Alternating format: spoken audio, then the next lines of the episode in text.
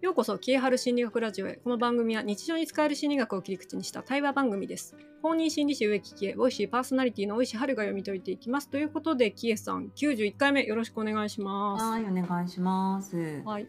前回の90回はですね、メアリー・エインズワースさんの、えー愛着スタイルの話をしまして、えー愛着スタイルというのは、まあ、3種類もしくは4種類あって、うんえー一体どういうものなのかっていうのをご紹介しました。ちょっと簡単に、え記憶を呼び戻すためにどういうスタイルがあったかうんうんお教えいただいてもいいですか、はい。じゃあ、私3つ文章読むんで。あ、私が当てます？あ、いいですよ。じゃあ、1つ目。はい。対人的な関係の中で自分が救いを求めたら、必ず他者はそれに応えて自分を援助してくれるだろうという、他者と自分に対する基本的な信頼感が強い状態のことです。えー他者から援助を有効に活用して、否定的な情気持ち、感情を適切にコントロールし、安全感を得ようとする対人態度のことです。さあ、はい安全、これは、回避、アンビバレント。はい。はいえー愛着スタイルで言うと、安定型の方を指しています。はい。じゃあ次。他者、他人は周りの人ですね、拒否的で援助が期待できない存在であるという、かなり不安、不信を他者に対して抱いていることから、何事も他者に頼らず、人を信用せずに、自分自身で全てを処理しようとする対人態度のことです。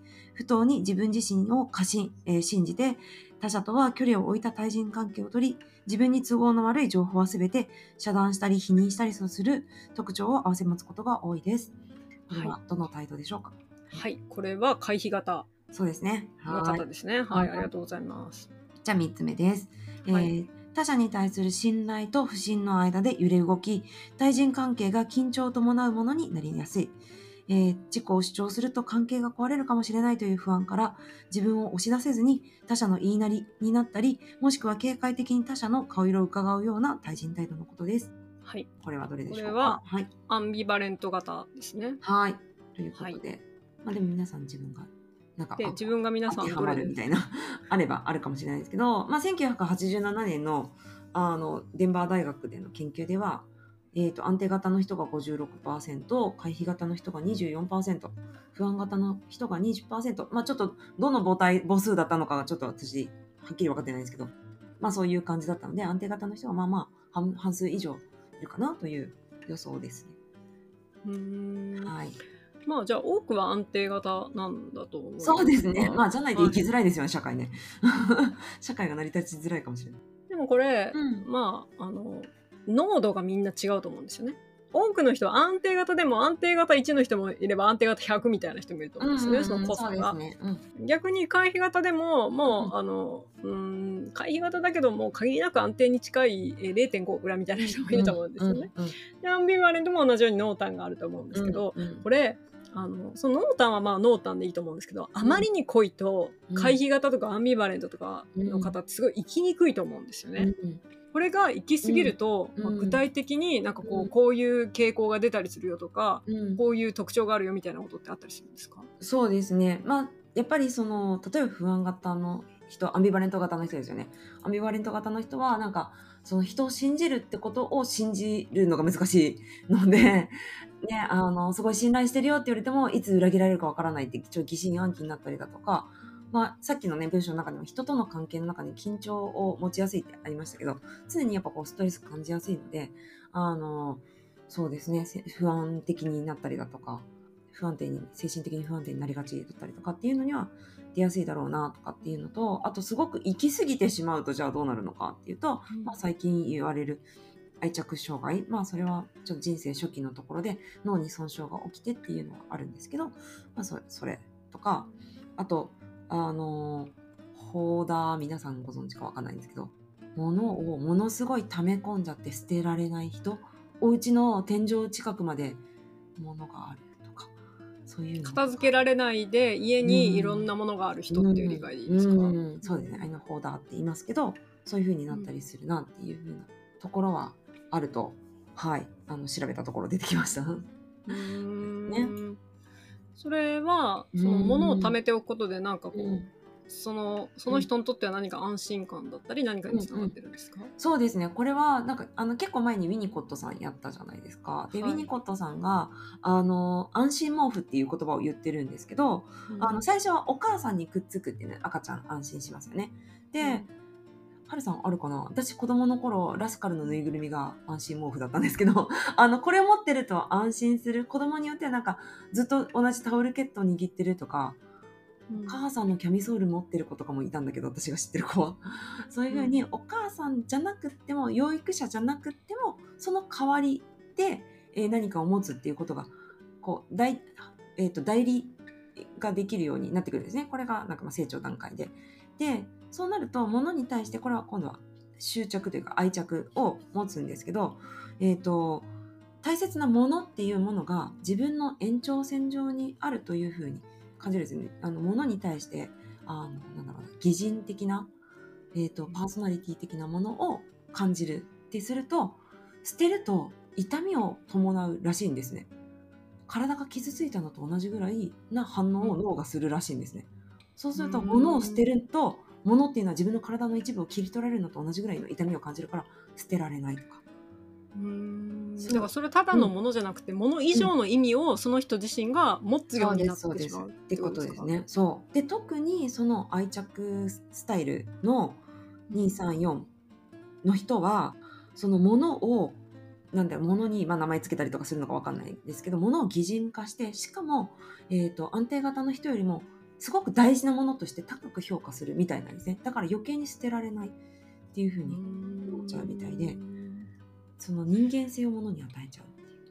でもその子供の頃に、うんえー好きなぬいぐるみとか好きな毛布とか好きな枕とかが、うんなかなか手放せなかったって人って結構いると思うんですよ。いるでしょうね。うん。うん、うん、私は枕かな。あ、枕うんうんうん。なんか母親が、うん。もうその枕捨てなさいって言われてるのに、うん。捨てれなかった記憶がなんとなくあります。うん。だからもうやっぱそれは安心するから、それはあると安心するから、自分の心が寂しい時に慰めてくれるし、元気づけてくれるし、みたいなうん感じですよね。うん。あれはどうなんですか？あのうん指をしゃぶっちゃう子とあか、、それはだから耳を触っちゃう子とかいますよね。多分自分の体がその代替物になってるんでしょうね。体そのものがね。うあん。指とかもね、だと思います。うん。そういう子は、安定型ではないっていう。ではないって言い切れるのかどうかはちょっとわかんないけど、だけど、濃淡濃淡で言うと安定度が弱いっていう可能性が高いってことですかあーというかそのもしかしたらその移行段階がものすごい長いのかもしれないですよね。そのあ安心代理としてのものに対しての移行段階がものすごい長いかなと思いますね。まだ愛着スタイルがどこまでできてるのかわかんないですけど。そうなのでこの間のなんか勉強した話だと8ヶ月ぐらいに、えー、と脳の損傷が起きるとやっぱりかなり影響は大きいんだけどそれは本当にすごいネグレクトだとかすごい虐待をされたとかっていう結構ひどいひどいというかまああの犯罪的な部分での虐待の大きさなのでほとんどの方はあまり当てはまらないかもしれないですけどその小さいものはあってそういう小さいものが、まあ、生きづらさにつながっていることはあるかもしれないですけどあの人生のかなり初期の時の脳の損傷っていうのがあの講じてしまうと愛着障害とかっていう風になるみたいですね。それはすごい行き過ぎてる場合ですよね行。き過ぎてる場合です。うん。親が捕まっちゃうレベルね。あ親が児童虐待とか幼児虐待で捕まるレベルでのうん。愛着障害を起こさせているっていうそうです、そうです。ことですね。うんそこまでいかなくてもうちの親毒親なんですみたいな人いるじゃないですか。うん、あると思いますね。そういう場合も愛着障害。の診断にはならないんじゃないのかな。うんうん、うん、多分。ただ、でも、まあ、診断になるかならないかと、その人の生きづらさがあるからないかは、全然別物なので。またそうで。そうそうだから自分がその生きづらいなって思うんであればそれはやっぱり自分にとっては何かしらあの解決課題にはなってくるのかなと思いますけどね。これ、うん例えば今日の話を聞いてみて、いや、私絶対アンビバレントだと。うん。で、自分の子、を供を育てていて、同じようなことをやってしまってるんじゃないかとか、こう生きづらいと感じてしまいました。生きづらさの正体が分かりましたみたいな 方が出てくると思うんですかよね。もしれないですね。可能性としてはね、うん。そういう場合ってどうしたらいいんですか？私がいつも思うのは全くのそれだとおそらく人間として生きていくのが難しいんだと思うんですよ。あもうそのそのカテゴライズされたところにピタッときたらそうですね100%だと。ってなると、うんそのさっきも原さん言われてたようにやっぱ濃淡があるわけじゃないですか。うんそしたらどこかしら例えばその何か瞬間でも人が選んでも何かしらこう安定に近い状態の自分って必ずどっかにいると思うんですよね。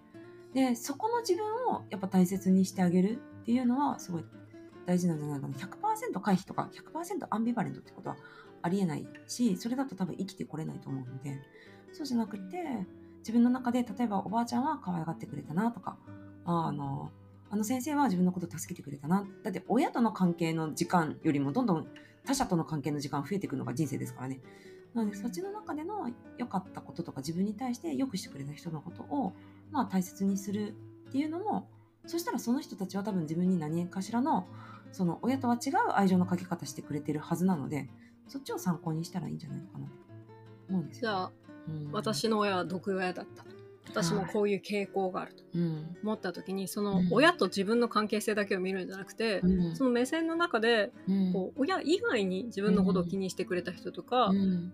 あのその自分の愛着スタイルに関わってるかもしれない人たちみたいなものを思い浮かべてみる、うん。てか思い出してみるっていうのが、一つその自分の生きにくさみたいなものをうん。打開するポイントになるんですか、かもしれないなと思ってますね。うん。あと思い込みみたいなのもあるんじゃないかなってちょっと思っ。たんですよね。うんうんあの以前、えっと、人間の記憶はねうん間違えて覚えてますよっていう そうですね。話。どんどん改ざんされるっていうね、ロフタスさのどんどん改ざんされる、話はい、ロフタスさんという心理学者をやりましたけど、うんこれも一緒で正直あの子供の頃の記憶ってなんか写真で見たとか人から言われたこととかが記憶とすり替わってることって大いにあると思うんですね。ね。うんそうするとうん。例えば今の自分の生きづらさをうん。何か因果関係を求めたくなると。うんうん。でそういった時に例えばこの愛着スタイルの話を聞いて、あうん。うちの親が毒親なんだってうん。思うことで、うん。その安心をしたりとか、うん。解決法を見出そうとしたりとか、うん。まあ、因果を見つけたりすしたくなるっ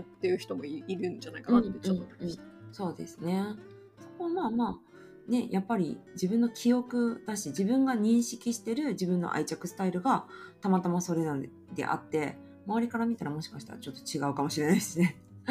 いやいやあなただいぶ安定に見えるよってこともあるかもしれないしそこはやっぱ自分自己認識してるものをちょっと観察してみるのは大事かなと思いますね。うん。でここでのポイントって多分そのキエさんがよくおっしゃるんですけどそのことで困ってるのかどうかっていうことが大事なんだと思うんですよね。うん。うん例えばその私は愛着スタイルがアンビパレントだから子供に虐待をしてるんだ困ってるってなるとそれはね、ちょっと困ってるわ、どっか伝わった方がいいわ、あすぐに自走に自分から連絡 はい、してください。するする方がいいけどうん。だから時々イライラしてる時子供に無視しちゃったりするんだよねうん。ぐらいだったらうん。それそうです。なんかすごく困ってるのか、うん、そうですね。うん。っていうか多分安定の人はじゃあそれないのかっていうと多分あると思うんですよ。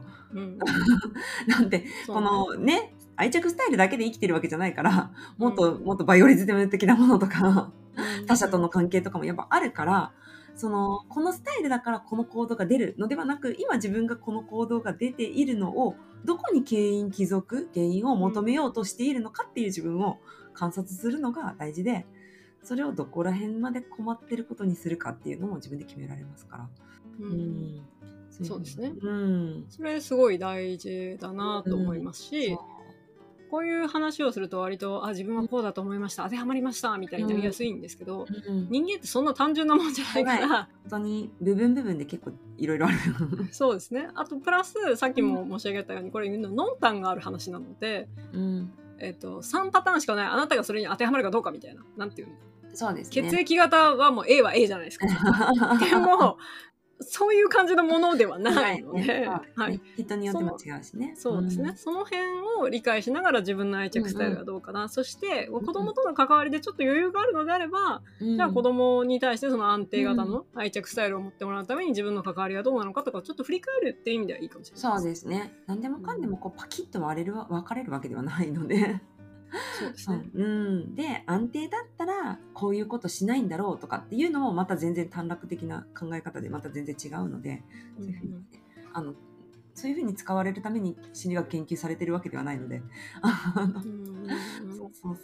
自分の行動今どうなってるのかなっていう観察の目をね養っていただいたらいいなと思いますね。